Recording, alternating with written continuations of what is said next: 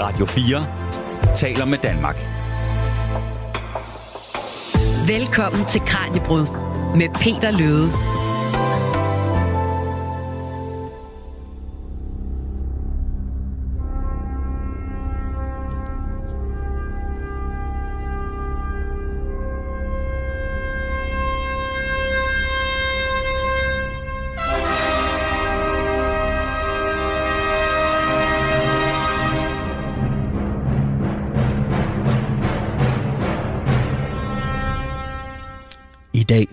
Kranjebrud, der skal vi en tur ud i rummet på jagt efter universets mystiske mørke stof. Og derfor så synes jeg, det var passende lige at lægge ud med, at vi hører en bid af musikken fra filmen Rumrejsen 2001. For til sommer, der sender det europæiske rumagentur ESA, nemlig rumteleskopet Euclid, afsted på en 1,5 millioner kilometer lang rejse i kredsløb om solen, hvor den skal indsamle data, der forhåbentlig kan gøre os klogere på komplekse sager som mørk stof, mørk energi og universets oprindelse. Og i det her enorme projekt, der er der altså også en dansk finger med i spillet. Du lytter til Kranjebrud her på Radio 4, hvor vi i dag skal blive klogere på den her mission og nogle af de svar, som Euclid forhåbentlig kan give os omkring universet omkring os. Og så skal vi selvfølgelig også øh, forsøge at forstå det her med mørk stof og mørk energi en lille smule bedre. Så tilbage er der vist kun at sige velkommen ombord her på rejsen mod universet. Jeg hedder Peter Løde. Du lytter til Radio 4.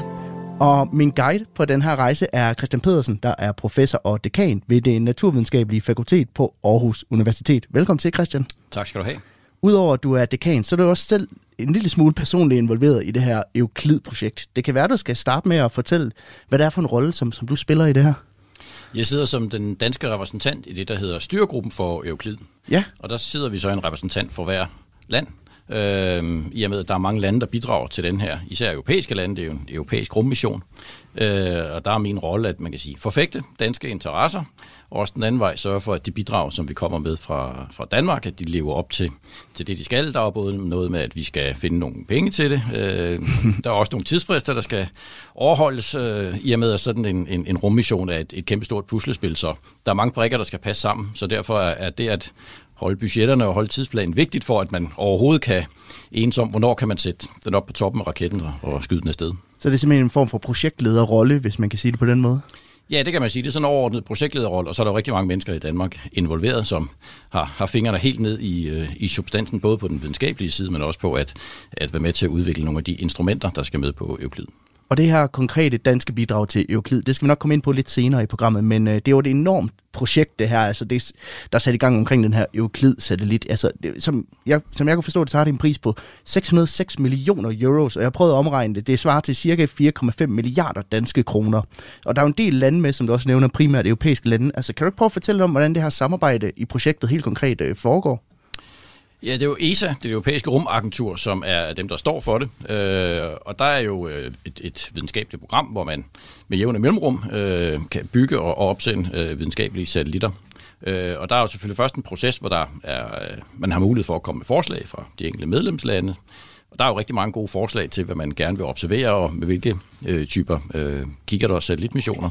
Og så er der så en udvalgelsesproces, øh, hvor man så til sidst øh, i ESA beslutter, okay, det er så de her rummissioner, vi vil bygge, for eksempel Euclid. Mm. Øhm, og det blev besluttet tilbage i 2012, efter vel et cirka 10 års øh, forarbejde fra, fra øh, de forskere, teknikere og videnskabsfolk, som, som var interesseret i at få, få undersøgt mørk stof og mørk energi, at komme med forslag til en, en mission, der kunne det. Så der er altså et, et, et meget langt forarbejde. Øh, og så er der så en udvalgelsesproces. Og så er der selvfølgelig, når det er udvalgt, så skal man jo have øh, lavet en plan og fundet ud af, hvordan får man stykket det sammen. Hvem, hvem bidrager med hvad? Øh, ESA bidrager med noget, mm. men medlemslandene bidrager også med især øh, med, med, med instrumenterne. Så at finde ud af, hvem der leverer hvad, og hvordan man kan få det der til at, at gå op, så man faktisk kan nå at bygge sådan en, en mission som Euclid inden for det budget og den tidsramme, der er. Det, det er ikke helt let. Det, der er rigtig mange folk, der har været i arbejde i lang tid.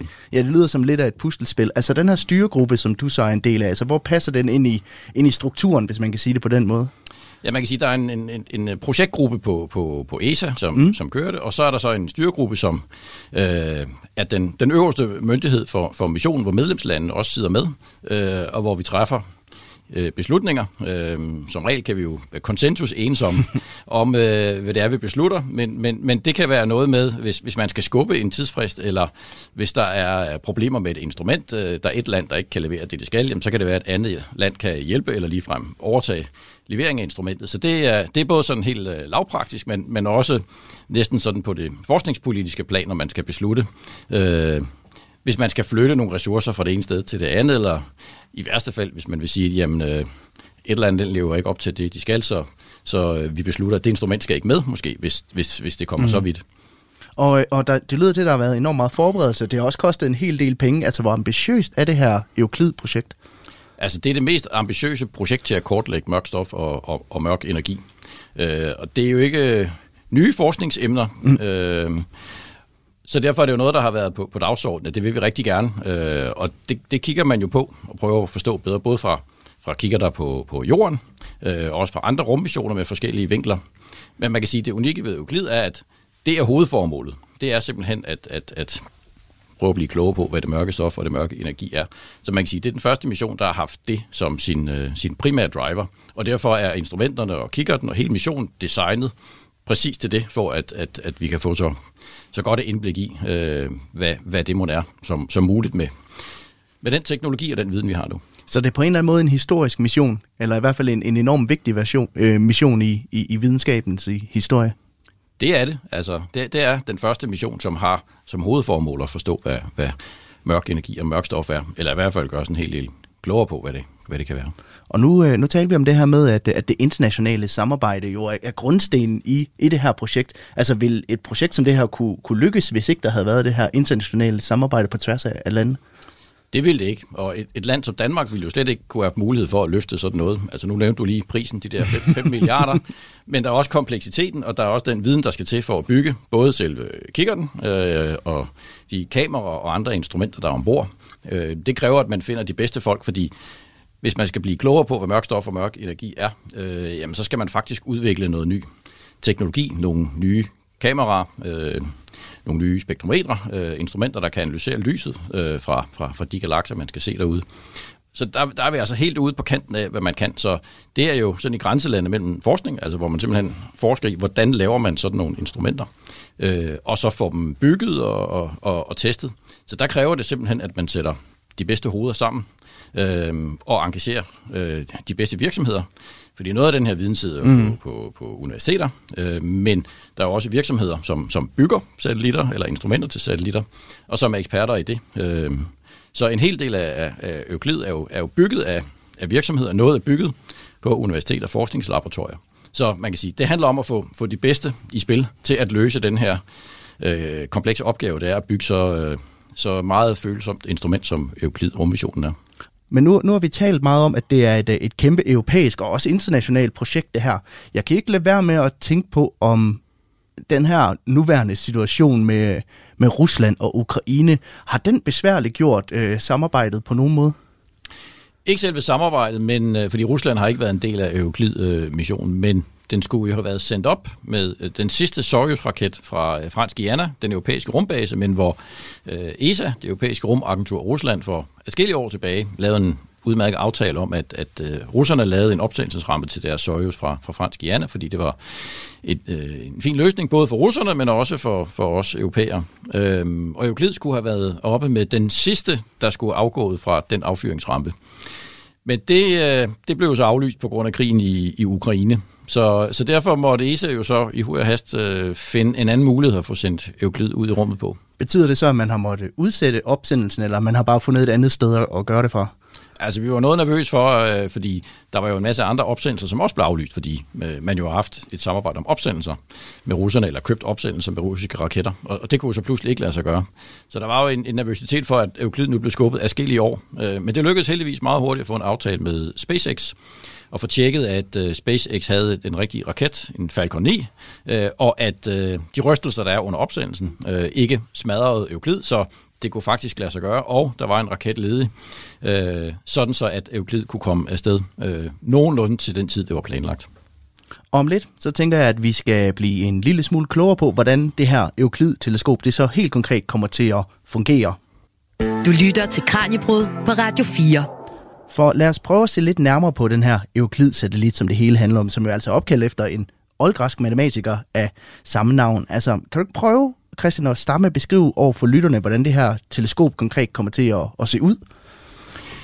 Ja, konceptet er jo sådan set det, vi kender fra en, øh, en almindelig kikkert. Uh, måske ikke sådan en, en øh, sørøverkikkert eller en linsekikkert, som man kender, men en, en, et, et spejlteleskop, hvor uh, man retter det uh, mod uh, det, man vil kigge på ude i, i rummet. Uh, og det er så et ret stort teleskop. Det har en diameter på 1,2 meter, så det er lidt større end teleskoper, de fleste også har adgang til. Uh, så teleskopet Øh, bliver rettet mod himlen, samler lyset, og så bliver lyset så fokuseret ned på nogle kameraer og andre instrumenter, som skal måle på, øh, bryde lyset op i dets bestanddel, øh, og på den måde måle detaljer i de galakser, som er, er primært det, man, man ser. Så det, det er sådan set bare en, en stor avanceret kikkert, men designet med det formål, at, at man skal kunne måle endnu mere præcist på en stor del af himlen, øh, for at forstå, hvad mørk stof og mørk energi er. Så det er ikke sådan, man, man har valgt nogle bestemte objekter ud, nogle bestemte stjerner eller galakser, man vil se, men det er simpelthen at kortlægge mindst en tredjedel af, af himlen, øh, fordi det kræver det, hvis man vil komme lidt ind i, i, i kødet på, hvad, hvad, hvad mørk stof og mørk energi er. Så det er simpelthen en, en kigger, der er designet til at, at kortlægge mm. øh, den del af himlen, som vores egen galakse Mælkevejen ikke, ikke, ikke dækker fra, for at man kan se så langt ud i universet som muligt, øh, og blive klogere på, hvordan universet har, har udviklet sig, øh, hvordan galakserne udvikler sig, og også hvordan de er fordelt i rummet. Men hvordan adskiller den sig fra nogle af de andre rumteleskoper? Vi har jo også for eksempel James Webb-teleskop, som der jo har været meget, meget tale om øh, på, på det seneste. Altså, hvordan adskiller den sig fra nogle af de andre, der er derude i forvejen? Ja, James Webb er jo kæmpestort. Altså, det har jo et, et spejldiameter på 6,5 meter, øh, og det betyder jo, at James Webb kan se meget sværere ting, eller se meget finere detaljer. Øh, og det er det, det er designet til. Man kan sige, at James Webb er designet til at kigge på nogle, nogle få øh, objekter. Øh, Euclid er designet til at måle på over en milliard galakser i løbet af de her 5-6 år, hvor, hvor øh, Euclid er oppe mindst. Øh, netop for, at, at man ikke bare kigger på nogle enkelte galakser, men at man kan måle øh, sammenhængende, få et kort over himlen, øh, den del af himlen, som er øh, ikke er, er, er skygget af, af, af Mælkevejen. Netop for, at man kan, kan kortlægge, hvordan er fordelingen af galakser, ikke bare på himlen, men også hvordan de er ude i rummet. Så det er simpelthen en Google Maps version af, af universet, hvis man kan sige det på den måde. Ja, det kan man sige. Når, når Euclid har, har, har været op i en 5-6 år, så øh, har vi forhåbentlig fået kortlagt en tredjedel af himlen i meget stor detalje. Øh, og dataene bliver jo også tilgængelige, øh, når først de er blevet, øh, de rå data er kommet ned og blevet behandlet, jamen, så bliver det jo tilgængelige for os alle sammen. Så om ikke så mange år kan vi forhåbentlig gå ind og, og selv øh, se på dataene og nyde dem, men jo også bruge dem til alle mulige spændende forskningsprojekter. Hvor, hvor lang er den her mission? Altså, hvor lang tid går der, før vi begynder at få nogle data? Hvor lang tid skal det køre over? Ja, lige nu er planen jo, at den skal sendes op fra øh, Kennedy Space Center den 9. juli, mm. øh, og så går der en måneds tid, før den er øh, de der over en million kilometer øh, væk fra jorden, hvor den skal være i sin bane. Øh, og den skal være derude, fordi øh, den måler meget i øh, det indforrøde, eller det, det vi også kender som varmestråling. Og det betyder, at den skal helst så langt væk fra, fra øh, alle varmekilder eller lyskilder som muligt, så den, den vender ryggen til både øh, jorden, månen og solen, øh, og på den måde har den også et, et, et uhindret kig ud i universet. Så efter en måneds tid, så er den kommet derud, øh, og så begynder man jo at tænde for instrumenterne sådan et efter et for at se, at alt nu virker, som det skal. Øhm, så der går vel et, et par måneder, før vi har sådan de første billeder og forhåbentlig de første indikationer af, at den virker, som den skal. Så hvornår, hvor lang tid skal den hænge derude så? Jamen, så skal den jo i hvert fald virke en 5-6 år. Det er det, den er designet til. Men alle sådan nogle rummissioner, i og med, at øh, de er meget komplekse og dyre, øh, designer man jo lidt, lidt ekstra, så det er det, der er garanteret til. Også selvom en eller anden mindre del skulle fejle, så håber jeg, at den, den mindst virker i 10 år, øh, og på den måde kan levere nogle fantastiske data ned til os på jorden.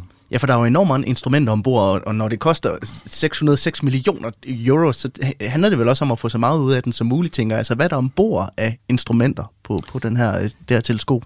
Ja, der er selve teleskopet, som er, er, er komplekst i sig selv. Øhm, og så er der et, øh, et kamera, som måler meget i det, vi kalder visuelt lys, mm. eller synligt lys, det vi øh, vores øjne kan opfatte. Og så er der et, øh, et øh, spektrometer, øh, fotometer, som måler i det infrarøde, og som man kan sige bryder lyset op i dets bestanddel, så man kan analysere lyset. Øh, for eksempel få en, en indikation af, hvor langt væk er den enkelte galakse, øh, sådan så man kan lave ikke bare man kan sige et 2D-kort over himlen, men faktisk også 3D, så man kan se, hvor langt er galakserne væk fra os, og på den måde få lavet en, en, en rummelig model. Øh, og det er vigtigt, når vi skal øh, prøve at zoome ind på, hvad det mørke stof og hvad det mørke energi er. Men den her opsendelse til, til juli i år, altså hvordan kommer den så konkret til at, til at foregå? Øh, ja, lige nu er de aller sidste test ved at blive lavet, og så bliver øh, i, øh, i, øh, i Cannes, og så bliver øh, Euclid sejlet over Atlanten til mm. Kennedy Space Center, og så bliver den sat på toppen af en øh, Falcon 9-raket, øh, leveret af SpaceX. Øh, og så øh, den 9. der, så øh, tæller vi ned, og jeg, jeg håber da selv, jeg har lejlighed til at være derovre og se, den kommer godt afsted. Øh, og så går der en måneds tid, før den er, den er ude, øh, hvor den skal være på sin observationspost, og vi for alvor begynder at tænde for, for alle instrumenterne og, og, og se, at det forhåbentlig er, som det skal være. Og det kan være, at du måske, inden vi går videre, lige skal prøve at, at gøre det tydeligt for både mig og lytterne, altså når, når vi står i juli, og vi ser Euklid blive sendt op i rummet, altså hvad er det, det er kulminationen på? Altså det er et projekt, jeg har arbejdet på mere eller mindre i 15 år, øh, og der er jo mange af mine kolleger, som ikke, ikke øh, bare som mig har brugt en, en, en lille del af min tid, øh, men har brugt en stor del af deres karriere på at mm. udvikle øh, instrumenterne, eller på at designe den måde, som den skal observere på, så vi får det bedste data ned og kan få det bedste videnskab ud af det. Så der, der er rigtig meget på spil. Udover at det er mange penge, så er der rigtig mange karriere, som øh, på den ene eller anden måde bliver sat på spidsen der, når, når der bliver talt ned, og hvor rigtig mange håber på, at det går godt, fordi der er simpelthen investeret utrolig meget, mange mandetimer og kvindetimer øh, i, øh, i, at, i at bygge Euclid. Øh, og for mange, man kan sige, øh, forskerne begynder det jo først for alvor, når dataen begynder at komme ned. Ja. Men, men, men før man kommer dertil, så er der jo gået de her 10-25 år, afhængig af, hvornår man er kommet ind i, i projektet. Så, så der er rigtig meget på spil. Så der vil være utrolig meget kriller i maven, når vi står der den 9. juli, og, og der bliver talt ned. Så du kommer til at bide negle, når vi, når vi runder juli, og håber på, at alt det, det går, som det, som det skal være? Ja, og så, øh, altså det er jo en, øh, det, er jo, det, er jo, det er meget specielt, fordi det er jo også det er jo en kulmination på 10, 15, 20 års samarbejde mellem os øh, mm. i, øh, i styregruppen for eksempel. Der er jo en, en, en 10-15 mennesker, som jeg har arbejdet sammen med i, i 15-20 år, så, så, øh, så det er jo både, både lidt sørmodigt, men jo også en, en, øh, en, en festdag at se, at det er enormt arbejde, og alle de komplikationer og alt det bøvl, som der jo altid er indimellem, at, at det har vi fundet løsninger på, og nu står vi der, hvor vi forhåbentlig kan klappe og se, at øh, Euclid kommer godt afsted. Og missionen er jo så at analysere og indsamle data på det, der hedder mørk stof og mørk energi. Og det kræver måske en lidt længere forklaring at få styr på, hvad det helt konkret er. Og den forklaring, den kommer vi med efter jinglen her. Radio 4 taler med Danmark. Dagens gæst i Kranjebrud er Christian Pedersen, der er dekan og professor på det naturvidenskabelige fakultet på Aarhus Universitet. Og han er altså også en af de danskere, der er involveret i ESA's projekt med rumteleskopet Euclid, der skal sendes i kredsløb mellem jorden og solen til sommer. Og ifølge ESA's hjemmeside, så er Euklids mission sådan lidt frit oversat at kortlægge universets geometri og bidrage til en bedre forståelse af det mystiske mørke stof og mørke energi, der udgør størstedelen af energibudgettet i kosmos. Og hvad delen det betyder, det tænker jeg, vi skal for, forsøge at afklare nu, Christian. Altså det her med mørk stof og mørk energi, det lyder jo som to hvad kan man sige, sider af samme mønt på en eller anden måde. Altså, måske skal vi lige starte med at afklare, er de to ting det samme? Nej, det er to ret forskellige ting, øh, og man kan sige, de bliver begge to kaldt mørke, og det er sådan set i, i mangel af et bedre navn. Mm. Mørkt, fordi det er ikke noget, der udsender lys eller, eller vekselvirker med lys, øh, så, så derfor er det mørkt, og så øh, at vi ikke rigtig har nogen klar idé om præcis, hvad det er. Så vi kan, det er simpelthen bare, fordi vi ikke kan se det, at de, de hedder nogenlunde det samme? Ja, det kan man sige. Så det er, det, man kan sige, det er arbejds, øh, arbejdsnavne øh, på det, indtil vi bliver klogere på, hvad det er. Hvad er så øh, de her to ting? Altså, det kan være, at vi skal starte med at tale om, hvad mørkt stof er.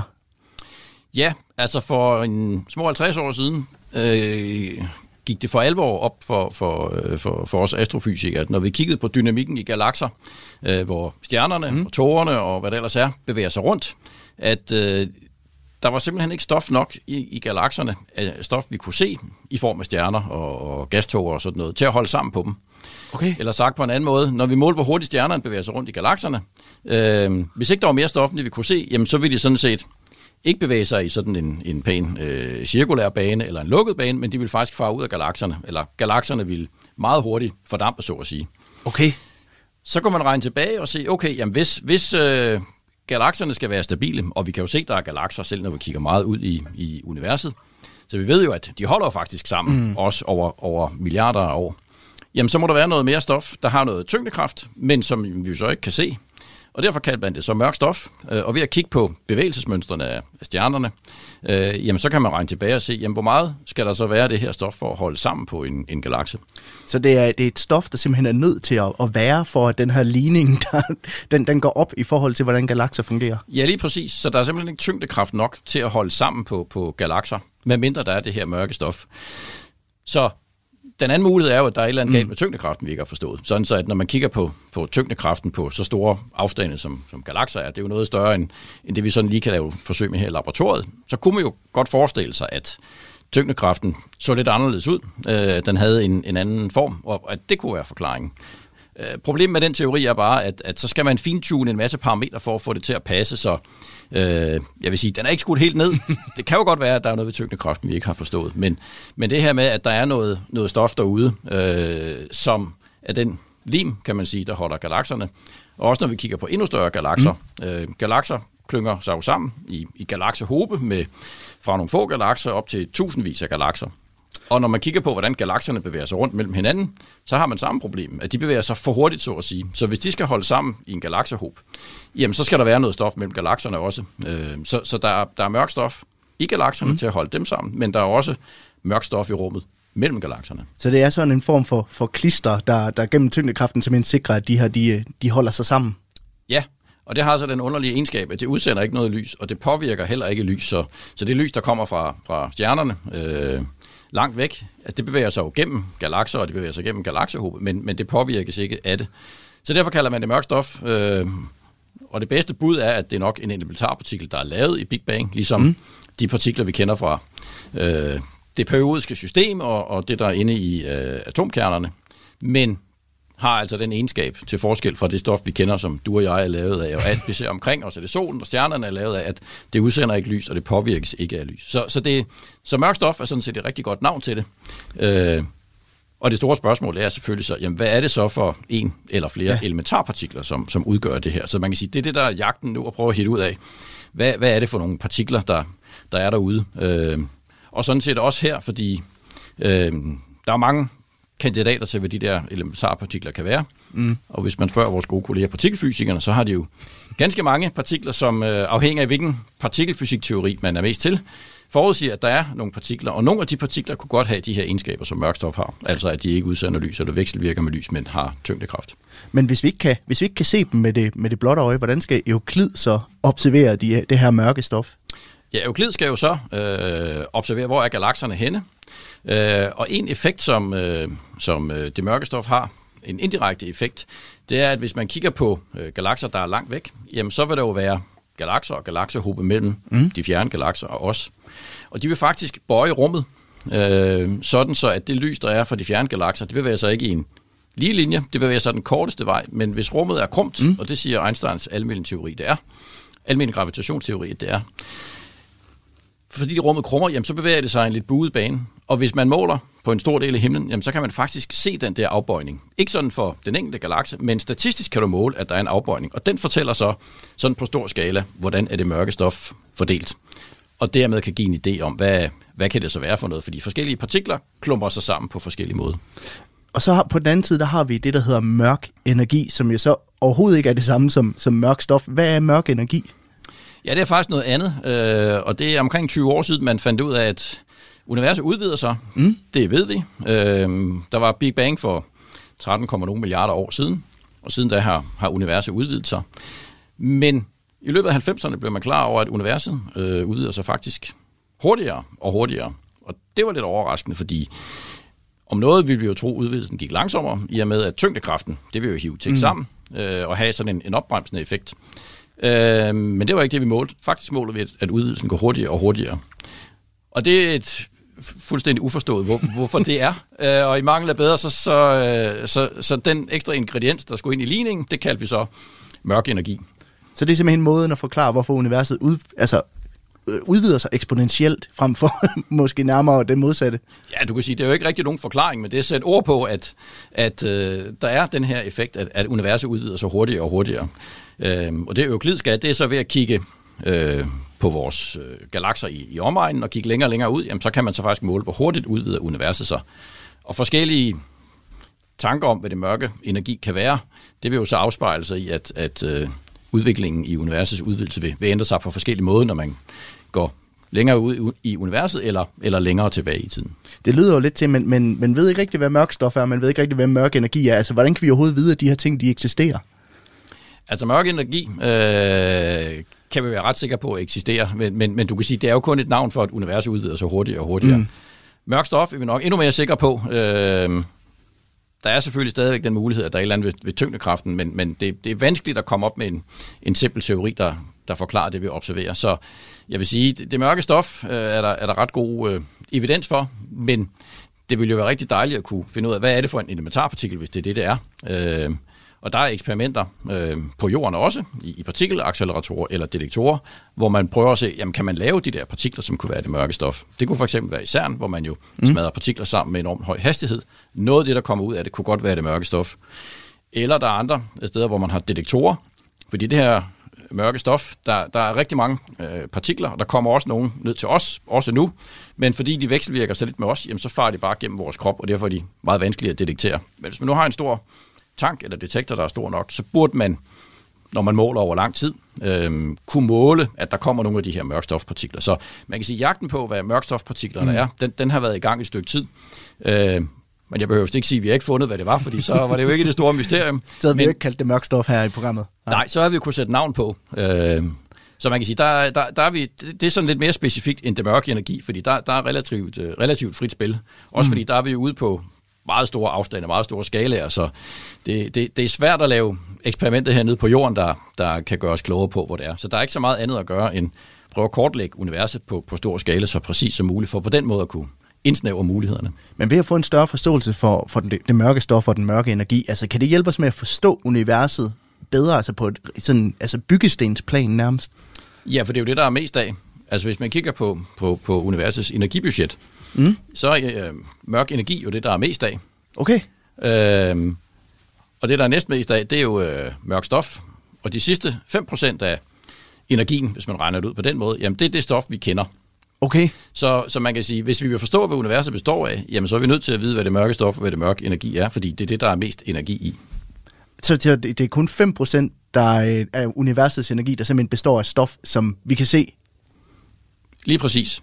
Og, og det, det, er jo, det, det kender vi så til gengæld vældig godt, men, mm. men det er bare ikke det, der er mest af derude. Så derfor er vi selvfølgelig en lille smule nysgerrige efter at finde ud af, hvad, hvad, hvad er det der er. Fordi det, det er jo det, der bestemmer universets dynamik. Altså det mørke energi, det er det, der bestemmer, hvor hurtigt universet udvider sig. Det mørke stof, det er det, der bestemmer, øh, hvordan galakser øh, bevæger sig rundt mellem hinanden, og det er det, der bestemmer dynamikken i en, inden for en galakse, hvordan stjernerne bevæger sig rundt. Så, så derfor er det jo helt essentielt, hvis vi, vil, hvis vi vil forstå det univers, som vi er en del af, hvad der er i det, og også hvordan det har udviklet sig, jamen så er vi nødt til at prøve at blive klogere på, hvad mørk stof og mørk energi er.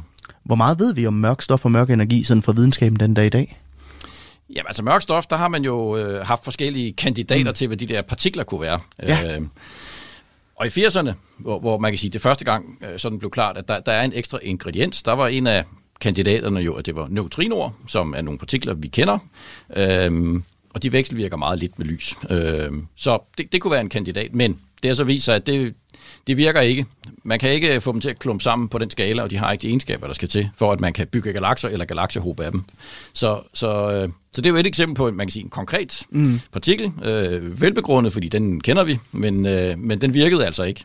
Så, så der er i hvert fald øh, nogle andre partikler, øh, vi skal have i spil og undersøge øh, for at, at øh, blive klogere på, hvad det, hvad det mørke stof kan være. Og så er det simpelthen udelukkelsesmetoden, og så finde ud af, okay, den, den duede heller ikke. Ja, det er i hvert fald en vej at gå. En anden vej at gå er at sige, at hvis, hvis, hvis der er nogen, der kommer op med en, en, øh, et bud på en partikel, øh, så har man jo et bud på nogle af egenskaberne. Og nogle af de egenskaber kan jo være mere eller mindre øh, lette at, øh, at tjekke. Øh, og så kan man så gå ud og se, okay, hvis det er den her partikel, jamen, så skal vi kunne se, at der bliver, den opfører sig på den her måde, eller vi skal måle det her signal, der er udefra, øh, og på den måde tjekke, ser vi det, eller ser vi det ikke. Men mange af de her partikelkandidater er, er ikke sådan, så at de har sådan et fingeraftryk.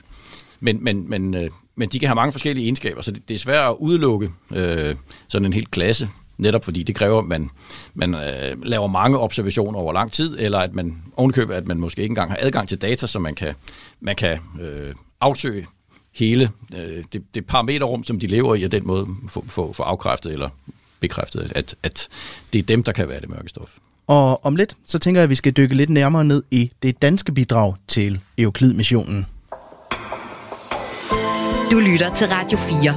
Til dig, der lige har tændt for radioen, kan jeg lige kort fortælle, at vi har gang i dagens udsendelse af videnskabsprogrammet Kranjebrud her på Radio 4. I dag der har jeg Christian Pedersen i studiet, der er dekan og professor ved det naturvidenskabelige fakultet på Aarhus Universitet på Aarhus Universitet, og altså også en af dem, der er involveret i udviklingen af rumprojektet Euklid. Euklid er et stort rumteleskop, der til sommer begiver sig i kredsløb om solen for at indsamle data om blandt andet mørkt stof og mørk energi, og det blev vi klogere på lige før, hvad det er for nogle størrelser. Og øh, vi har tidligere talt om, hvordan den her mission er kulmination på en form for enormt international puslespil. Og det her puslespil, det har altså også en dansk brik. Og det her danske bidrag til missionen, det tænker jeg, vi skal blive en lille smule klogere på nu, Christian. Hvad er det, vores bidrag er til den her mission helt konkret? Ja, Danmark har været med til at udvikle noget meget avanceret testudstyr ja. til at øh, tjekke øh, det nær infrarøde øh, fotospektrometer, der sidder på, på Euclid. Øh, og det var lidt af en opgave, fordi Euclid er jo et, et, et super øh, avanceret instrument, så for at, at, at teste udstyret, var vi nødt til at udvikle noget, noget specifikt udstyr, og det er så især DTU Space og Københavns Universitet, som har, har, har udviklet det. Øhm, og det der test setup mm. er så øh, udviklet og øh, blevet leveret til øh, øh, et laboratorium i, i Marseille i Frankrig, hvor det har stået inde i en kæmpestor vakuumtank, hvor man så har øh, sat nogle af, af instrumenterne ind for at tjekke, at, at de levede op til de krav, der var det ville jo være rigtig skidt, hvis man byggede noget, fik sendt det afsted, og så fandt man bagefter ud af, at hov, det virkede faktisk ikke, at det levede ikke op til de krav, så derfor kan vi ikke få de data hjem og dermed lave den forskning, som vi egentlig gerne ville. Så det her med at teste udstyret, før det bliver sendt op, er utrolig vigtigt. Ja, for hvad er det for et problem, som det her udstyr det, det løser? Det er jo noget med, at det er, det er enormt svært at indstille de her øh, instrumenter rigtigt. Ja, udfordringen er jo, at når nu instrumentet Euclid er ude i rummet, ja. så er der jo øh, meget lidt øh, tyngdekraft. Øh, der er meget lidt øh, tryk, og der kan også være store temperatursvingninger. Tyngdekraften kan vi jo ikke helt slukke for, når vi tester hernede på jorden, men man kan lave noget setup, så man, man minimerer effekten af det. Øhm, og så kan man komme ind i en, en stor vakuumtank, så man kan pumpe næsten tom, sådan så at man er nede på så lavt tryk, der er ude i rummet.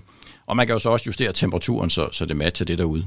Øh, men det gør jo alt sammen, at, at øh, det er ikke noget, man bare lige gør. Så, så den der vakuumtank er jo, er jo flere meter stor, så øh, det er et kæmpe setup at, at få instrumentet derind, få pumpet ned og få justeret temperaturen og sådan noget. Så derfor er det et, øh, et forholdsvis avanceret uh, setup. Uh, lige så avanceret, som hvis vi skulle have leveret en, en del af de instrumenter, der skulle op på selve satellitten. Ja, for, for altså, hvorfor er det lige det her instrument, der er endt med at blive, uh, blive vores bidrag til, til den her mission? Det er en, en del af et stort puslespil, så, så når man skal lave sådan en mission, jamen så, uh, så leverer ESA, det europæiske rumagentur, de leverer, uh, man kan sige, selve basisstrukturen, de leverer selve satellitten, uh, de bygger også selve kikkerten, men instrumenterne øh, bliver leveret af, af medlemslandene. Og der finder man så ud af ved at snakke sammen om, jamen, hvem, hvem er god til hvad, øh, og få en eller anden overenskomst om, hvem, hvem, hvem bygger så hvad af, af de forskellige øh, instrumenter. Øh, og Danmarks bidrag er, er så, blev så i, i sidste ende, da vi snakkede med dem om, hvad, hvad, hvad havde andre lande sat sig på, hvad manglede der, og hvordan kunne det passe sammen med det, vi kunne? Det var så at, at levere det her meget præcise test setup til at teste øh, NISP-instrumentet nede i, i Marseille. Og det er så der en af jeres opgaver i styregruppen er at finde ud af, hvem, hvem skal rent faktisk sidde med den her konkrete opgave? Ja, der kan man sige, der er jeg som dansk repræsentant ansvarlig for, at vi leverer vores del, og hvis ikke vi gør, så fortæller styregruppen, at øh, det bliver altså lige lidt forsinket, fordi de instrumenter, der så skal testes med det danske setup i Marseille, øh, jamen det skal jo være klar, når vores testudstyr er klar, og omvendt. Så, så derfor, det her med at holde kadencen, at sørge for, at øh, tidsplanen holdes, er ekstremt vigtigt, fordi der har været tusindvis af mennesker beskæftiget i Europa i mange år med at bygge øh, alle instrumenterne og, og, og rummissionen. Så det er klart, at hvis man bliver forsinket i et hjørne, jamen så bliver i værste fald resten af projektet forsinket. Så, så, så det der med at holde, holde styr på, hvor langt er vi, få testet tingene undervejs, de enkelte dele, og få testet de større dele, øh, sådan så at, at efterhånden som man kommer frem, så bliver man overbevist om, at øh, Euklid øh, leverer. Det, det kan det, det skal, og der er ikke nogen problemer. Men det er jo vanskeligt, fordi nogle af instrumenterne er jo sådan på kanten af, mm. af det, man kan. Det er jo ikke bare at gå ned i Silvan og købe et kamera, og, og ind i, hos optikeren og købe et teleskop og skrue sammen, og så afsted med det. Det er simpelthen... Øh, noget af det er simpelthen forskning, og noget af det er øh, udvikling af noget, noget kendt udstyr, øh, og så skal man måske kun lave det i en version. Øh, man skal ikke lave tusind eksemplarer, men der, der er en øvklid, så det at, at, øh, at få tjekket, man har det, der skal til, få det testet undervejs, få det skruet sammen, og, og øh, i sidste ende være, være klar til at, at sende det afsted og betrykket, at det hele virker. Det er en kæmpe opgave. Så er det simpelthen også at udvikle nyt udstyr, som, vi ikke, som man ikke havde i forvejen? Der er ikke en, en mission som Euclid, der er lavet før. Det betyder ikke, at man starter helt forfra, fordi der er selvfølgelig noget erfaring fra, fra øh, andre missioner, men, men meget af det er, er bygget i et eksemplar. Øh, og så bygger man så et par stykker, fordi noget kan jo gå i stykker, så hvis det duer ikke, at, at man langt hen i processen finder ud af, at hov, der er en meget vital del, der, der er gået i stykker, eller den virker ikke, øh, og så skal sætte det hele på pause, indtil man har udviklet det, eller fundet en erstatning. Så, så man bygger typisk en, to, tre øh, udgaver af alle de dele, der skal ind, sådan så at enten hvis noget helt banalt bliver tabt på gulvet og går i stykker, eller det viser sig, at der er et eller andet, jamen det lever faktisk ikke op til, til kravet, jamen så har man en reserve, man kan sætte ind i stedet for. Og det her danske testsetup, som nu står i, i Marseille, altså hvordan ser det konkret ud, og hvor stort er det? Jamen, det er sådan en meter stort, øh, og det har så været brugt til den ene opgave, som man kan sige. Det, det er helt unikt, øh, det her setup, øh, hvor man har målt på, på, på, på NISP-instrumentet. Så, øh, så som jeg sagde, det, det, det er næsten ligesom at udvikle noget, der skulle sidde på satellitten. Øh, kravene til det har været lige så hårde, øh, og det er kun noget, der skal bruges en enkelt gang. Men det gode er jo, det giver os jo så en plads ved bordet, så at sige, fordi i og med, at vi er med til at levere noget, noget vitalt til Euclid-missionen, jamen så, øh, jamen så sidder jeg med på Danmarks vegne og med til at træffe beslutninger om, hvordan projektet skal skride fremad, eller øh, hvis der er forsinkelser osv. Og det vigtigste er, at vi så får adgang til data som de første fra, fra Euclid. Øh, og de første data fra et nyt øh, ruminstrument er altid det mest spændende, fordi der har ikke været bygget et instrument som det her før, så man vil kunne se ting, man vil kunne opdage ting, som man ikke har set før. Og det er selvfølgelig enormt spændende at være med til. Den, det her forløb og den, den her proces med at udvikle det her testværktøj, altså hvornår startede den oprindeligt? Jamen, den startede for 10 år siden, øh, hvor det var klart, at, at Danmark skulle være en del af Euclid, og så kom der nogen fra det daværende Euclid-konsortium til, til Danmark og præsenterede nogle idéer til, hvad, hvad manglede der. øh, og vi diskuterede så lidt, øh, hvad, hvad matchede det med, hvad, dels hvad vi havde ressourcer, altså hvor mange penge og hvor mange folk, og, og hvilke kompetencer kunne vi kaste ind i det.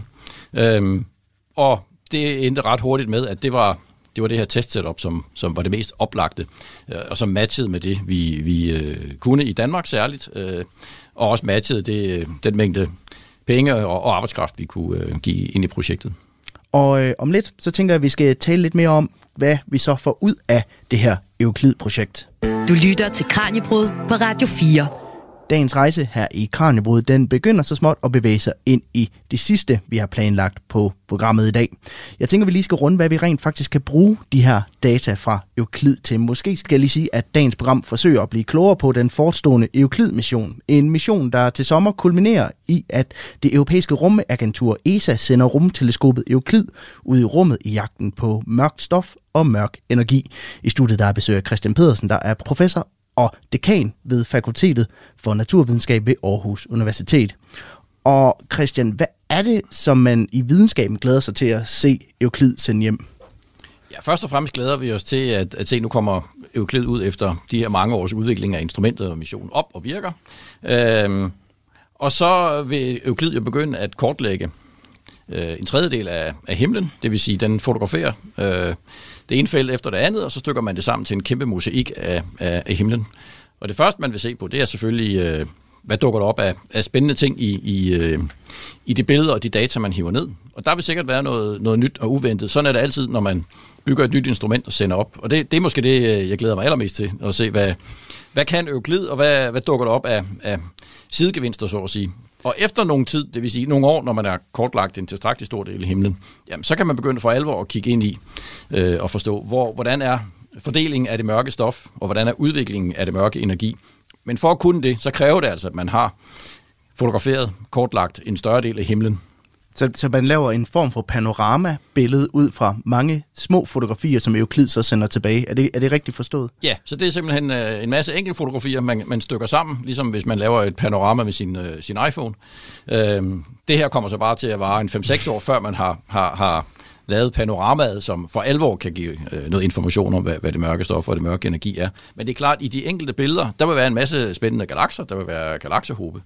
Og de data kan man jo bruge til alle mulige studier. For eksempel at se på, hvordan øh, og hvor hurtigt dannes stjerner i galakser, øh, hvordan er fordelingen af galakser øh, i galaksehobe osv. Så der, der er masser af interessante ting, der vil dukke op undervejs, som, som sidegevinster, ud over selve hovedsigtet med missionen, som er at blive klogere på, hvad mørkstof og mørk energi er. Hvordan kan man blive klogere på det ud fra, øh, fra billeder? Altså jeg tænker, mange nok tænker, at, at at hvis man tog et billede på sin iPhone, det kunne man måske ikke lære så meget af. Altså hvad, hvad, hvad, hvad er det, der gør de her billeder til noget særligt? Ja, det er fordi, man ikke kun tager billeder, men man analyserer også lyset øh, med de instrumenter, der er på Euclid. Og det giver os noget information om øh, egenskaberne af de galakser, man ser, øh, men også hvor langt væk galakserne er, så man får man kan sige, en 3D-kortlægning af, af galakserne. Men i og med, at man får, får data for en milliard galakser cirka, så kan man jo kigge på alle mulige subgrupper af galakser. Der, der findes jo galakser af mange varianter. Øh, og studere, hvordan, hvordan udvikler bestemte typer af galakser sig efterhånden, som vi kigger længere ud i universet og længere tilbage i tiden. Så der er alle mulige interessante ting, man kan lave øh, med de her data, øh, og nok også ting, vi ikke engang har tænkt på endnu, men som når vi får dataene, så er der nogen, der siger, ah, men kunne da også, og så dykker ned i det. så det er, men det er også noget med, at når de her billeder kommer tilbage her til os på jorden, så skal de lige efterbehandles. Er det ikke rigtigt? Jo, øh, når man tager et billede med sin, øh, sin, sin smartphone, så er det jo sådan, at der foregår faktisk noget behandling. Man ser ikke de rå billeder, for de ser ret, øh, ret håbløse ud, og især for Euclid. Øh, så der skal laves noget efterbehandling, før at, at man fjerner de fingeraftryk, som, som instrumenterne øh, giver i de rå data. Så det, det, det sørger, øh, man kan sige, ESA i samarbejde med det videnskabelige konsortium, som, som står bag Euclid, for den første behandling. Og så øh, får vi, der er med i Euclid, vi får så dataene i en eller anden periode, nogle måneder eller op til et, et år, øh, afhængig af hvad det er for nogle data, til at lave det videnskab, som, som vi har foreslået, Euclid skal lave. Men derefter så bliver dataene lagt frit ud, så hvem som helst, du og jeg, kan gå ind og se dataene, øh, og forskere kan gå ind og tage dataene og analysere, øh, hvis man har nogle favoritgalakser, eller man har øh, et bestemt øh, videnskabeligt spørgsmål, man vil, man vil se på, jamen så kan man sådan set tage dataene, når de er blevet frigivet, og så er man fri til at, at, at gøre det. Øh, og det er selvfølgelig også, fordi der kan dukke ting op, som ingen havde forudset, øh, at Euclid kunne, og som man så efterfølgende kan, kan gøre. Men også for, at øh, det er jo en forholdsvis stor investering, så den investering, den skal selvfølgelig komme så mange som muligt til gode. Så dataene bliver, bliver tilgængelige øh, for, for alle, som så kan lave alle mulige interessante studier af det. Eller man kan bare kigge på det og se, wow, det ser flot ud. Og det tænker jeg nemlig, vi skal dykke lidt, nemmere, øh, lidt længere ned i lige om lidt. Men jeg kan godt tænke mig at blive ved det her med, med de her, nu nævnte du fingeraftryk, man skal fjerne. Altså hvad er det? Det er jo ikke fingeraftryk konkret set. Hvad, hvad er det, man skal fjerne i den her efterbehandling? Ja, men et, et, et hvert kamera har jo nogle, øh, nogle særheder. Altså baggrunden øh, er ikke ens hen over hele kameraet. Øh, følsomheden er heller ikke ens og sådan noget. Og den, den slags ting er man nødt til at tage ud før at man kan bruge øh, dataene til noget øh, videnskabeligt. Altså det ville jo være skidt, hvis man tager en galakse, øh, og så, så konkluderer, at den er rød, men det viser sig, at den røde farve, det skyldes altså bare den måde, instrumentet er bygget på. Så derfor er man nødt til at fjerne de der effekter, som, som instrumenterne har, så vi er sikre på, at det vi ser, det er noget, vi kan relatere en til en til noget, der foregår ude i universet, og det har ikke noget med Euklid at gøre. Og så bliver dataene offentligt tilgængelige, så alle og enhver, jeg og lytterne, kan gå ind og kigge på det på et eller andet tidspunkt i, i fremtiden. At, at det er også vigtigt i forhold til at få nogle af de her svar. Nu nævnte der er milliarder af galakser på det her stjernebillede, der, der kommer ud af det. Altså det må være uoverskueligt for forskerne. Kan offentligheden spille en rolle i, i det også? Ja, altså man kunne da sagtens forestille sig, at man kan lave forskellige citizen science projekter. Øh, der har været et tidligere projekt, der hed Galaxy Zoo, som netop gik ud på at lægge data billeder af galakser ud, og så skulle man selv klassificere dem. Der findes jo forskellige typer af galakser, og øh, det, det er let at se, når man kigger på dem. Er det nu en spiralgalakse, eller er det en elliptisk galakse, og hvilken slags spiralgalakse osv. Øh, det var et eksempel øh, mm. på, på, på noget, man kunne lave. Men der er sikkert også andre øh, ting, man kan lave. Det kan også være at kigge efter ting, der øh, er transiente, altså ting, der kommer og går. Når man kigger på, på galakser, eller stjerner, så er det typisk sådan, at de ændrer sig ikke ret meget, om vi kigger på dem nu, eller vi kigger på dem eller fem år, eller, eller ti år. Men der er jo stjerner, der eksploderer, øh, der far asteroider forbi og, og sådan noget. Så, så den slags ting øh, vil jo også dukke op. Øh, og der er det godt at have flere øjne på, og at se, hvad, hvad er der usædvanligt her. Øh, så, så det kan man da sagtens forestille sig, at, at øh, øh den brede offentlighed både kunne synes, det var sjovt, men faktisk også kan bidrage til, til forskning ved at, at øh, gå ind og kigge efter noget bestemt. Og øh, her hjemme i Danmark, der får vi jo adgang til dataene lidt før end offentligheden gør, netop fordi vi er involveret direkte i Euclid-projektet. Altså, hvad kan vi bruge den her data til herhjemme? Ja, nu er det jo ikke sådan, at vi sidder isoleret i Danmark, øh, så, så, så øh, de forskere i Danmark, der er involveret, er jo med i internationalt samarbejde. Øh, og der er jo nogle forskellige interesser øh, i, i forskergrupperne i, øh, i Danmark, hvor vi så sammen med vores internationale øh, kolleger sidder i, i grupper, der kigger på specielle øh, dele af, øh, af data og, og adresserer forskellige videnskabelige spørgsmål. Så, så det er forskelligt afhængig af, hvilken, hvilken forskergruppe man sidder i. øh, og det er typisk i samarbejde med ganske mange andre af vores gode kolleger fra, fra andre lande. Hvad kunne man så forestille sig, der kommer ud af, af sekundær viden? Fordi en ting er det, vi lærer om mørk stof og mørk energi, som er formålet med missionen. Men der må også være en masse afledt viden, der kommer af, af, af det her. Jamen det er klart, når man øh, laver en kortlægning af en tredjedel af himlen, så, så får du et billede af alt, hvad der er. Øhm, og en af de ting, man vil se, det er jo for eksempel det her med eksploderende stjerner. Mm. Øh, supernovaer, øh, som, som vi jo ved er der. Men øh, der er ikke så mange af dem. Øh, der er måske en i vores egen galakse hver 100 år, eller hver 300 år. Øh, så det var længe, hvis vi skal, hvis vi skal vente på, at der sker i, i sådan en i vores nabolag. Men hvis man kigger på mange galakser, jamen så kan man jo regne ud, at så, så sker det jo ske rimelig ofte. Så det kan være noget sekundær videnskab, at vi kan få en, et bedre øh, kortlægning af, hvor ofte og, og hvor henne foregår de her supernovaer. Er det en bestemt type galakser for eksempel? Eller andre fænomener, øh, som, som, øh, hvor man kan samle data sammen, fordi vi har så stor en del af himlen. Øh, et andet projekt kunne være at kigge efter, hvad kommer der af, af asteroider, fordi der vil jo være nogle af dem, der tilfældigvis farer ind, ind i synsfeltet. Øh, så det vil give noget, noget ny indsigt i, i øh, hvad der er af dem øh, derude. Så der er mange forskellige øh, interessante ting, man kan, man kan grave ud af dataene. Øh, og det mest interessante er nok det, vi ikke, ikke ved endnu kommer ud af det, som ingen har tænkt på, at man også kan lave. Og øh, vi begynder så småt at bevæge os ind i de sidste 5 minutter af, af dagens udsendelse, så jeg tænkte, at vi skulle så småt til at prøve at runde af og, og måske få listet nogle pointer med øh, op, som, som lytterne kan tage med herfra i dag, Christian. Altså, øh, det her projekt er jo enormt stort og enormt ambitiøst, og også e-, enormt dyrt. Altså, hvad kan det lære os om det univers, vi lever i, hvis vi skal skære det helt ud i pap? Det skal først og fremmest gøre os klogere på det, der er mest af universet, det vil sige mørk stof og mørk energi. Det er det, der er hovedformålet med Euklid. Så det er, det er simpelthen altså kernen i alt, der har med universet at gøre, måske også hvor universet kommer fra i, i første omgang? Altså, hvor hurtigt universet udvider sig, og hvad der er i det, det er vel sådan to af de mest fundamentale spørgsmål, man kan stille, så det er klart, det er vi meget nysgerrige efter at blive klogere på hvis lytterne skal tage en pointe med fra dagens program, nu har vi været inde på mørk stof og mørk energi, som er enormt kompliceret. Vi har talt om det her projekt, som også er enormt ambitiøst. Hvad skal lytterne tage, tage med herfra i dag, og hvad kan vi se frem til den, den 9. juli? Ja, selve opsendelsen, den, den, den ligner jo andre opsendelser, så forhåbentlig kan vi se frem til, at det går godt. Så det mest spændende er sådan set det, der sker i de, mm. de følgende måneder, hvor, hvor de første billeder fra Euclid kommer, kommer ned derudefra. Øhm, så en ting, man kan tage med, det er i hvert fald, det er jo et kæmpe internationalt samarbejde, og det, øh, det er Euclid et godt eksempel på, ligesom så mange andre rummissioner. Så jeg tænker, i en, øh, i en tid, hvor verden er mere ufredelig, end den har været, er det jo et fantastisk eksempel på, hvordan man kan arbejde sammen på kryds og tværs af landegrænser og gøre noget, som er større og umuligt for det enkelte land eller den enkelte forskergruppe. Så jeg tænker, det i sig selv er et vigtigt budskab. Så øh, en opfordring til også at gå ind og, og kigge på de her billeder, når de engang bliver offentligt tilgængelige til offentligheden, og gå ind og, og zoome lidt ind på nogle af de her galakser, se hvad der gemmer sig af svar, og så også tænke over, at det her det er kulminationen på et kæmpe internationalt projekt.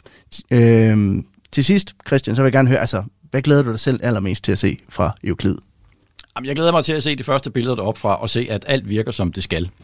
Og så glæder jeg mig til at se, når det første himmelkort er, er samlet sammen efter jeg ved ikke, hvor mange år der går. Det kommer lidt an på, hvor godt øh, Euclid virker, men øh, i værste fald efter fem år, øh, få det der himmelkort, som giver os noget indblik i. Især hvordan det mørke stof, øh, hvordan det er fordelt, og hvad det måtte kan være.